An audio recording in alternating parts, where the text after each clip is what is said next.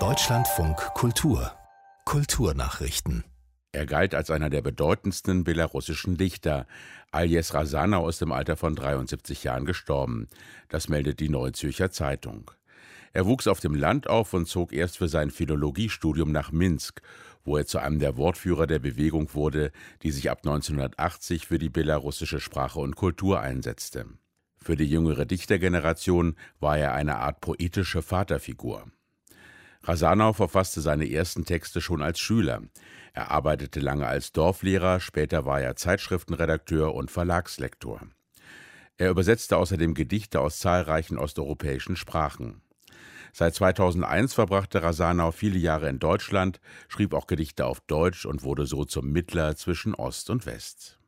Der chinesische Pianist Lang Lang wird für seine Einspielung der Goldberg-Variationen mit einem Opus Klassik geehrt.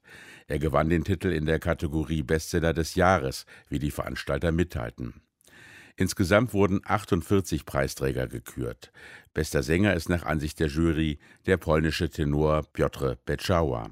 Christoph Schmitz, Ressortleiter Musikjournalismus im Deutschlandfunk. Die Sängerin des Jahres ist die bulgarische Sopranistin Sonja Joncheva, 81 geboren, ein herrlicher Sopran. Rebirth heißt die CD, für die sie auserkoren worden ist. Sie hat eine wunderbar natürliche, warme und farbige Stimme. Ihr Album beinhaltet viele Songs, könnte man sagen, Lieder, Arien, aber auch Folksongs von Monteverdi bis ABBA. Und das Ganze ist schon eine gute Wahl, wie ich finde. Die ägyptische Sopranistin Fatma Said gewann den Preis als Nachwuchskünstlerin des Jahres. Die Gala mit vielen Stars der Klassikwelt am 10. Oktober im Berliner Konzerthaus wird im ZDF ausgestrahlt. Afghanische Künstlerinnen und Künstler befürchten, dass sich ihre Lage unter der Herrschaft der Taliban verschlechtern wird. Die Jazzsängerin Simin Tanda hat afghanische Wurzeln und Kontakt zur dortigen Musikszene.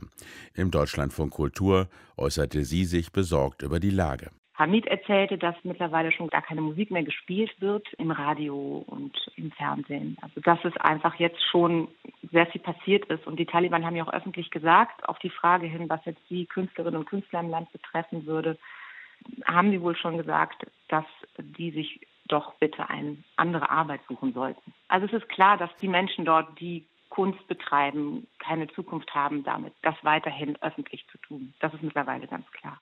Der Nelly-Sachs-Preis der Stadt Dortmund geht in diesem Jahr an die Berliner Autorin Katharina Poladian.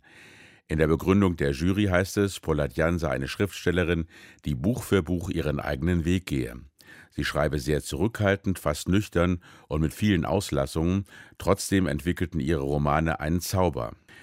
Katharina Polatjan wurde 1971 in Moskau geboren und kam 1977 mit ihrer Familie nach Deutschland.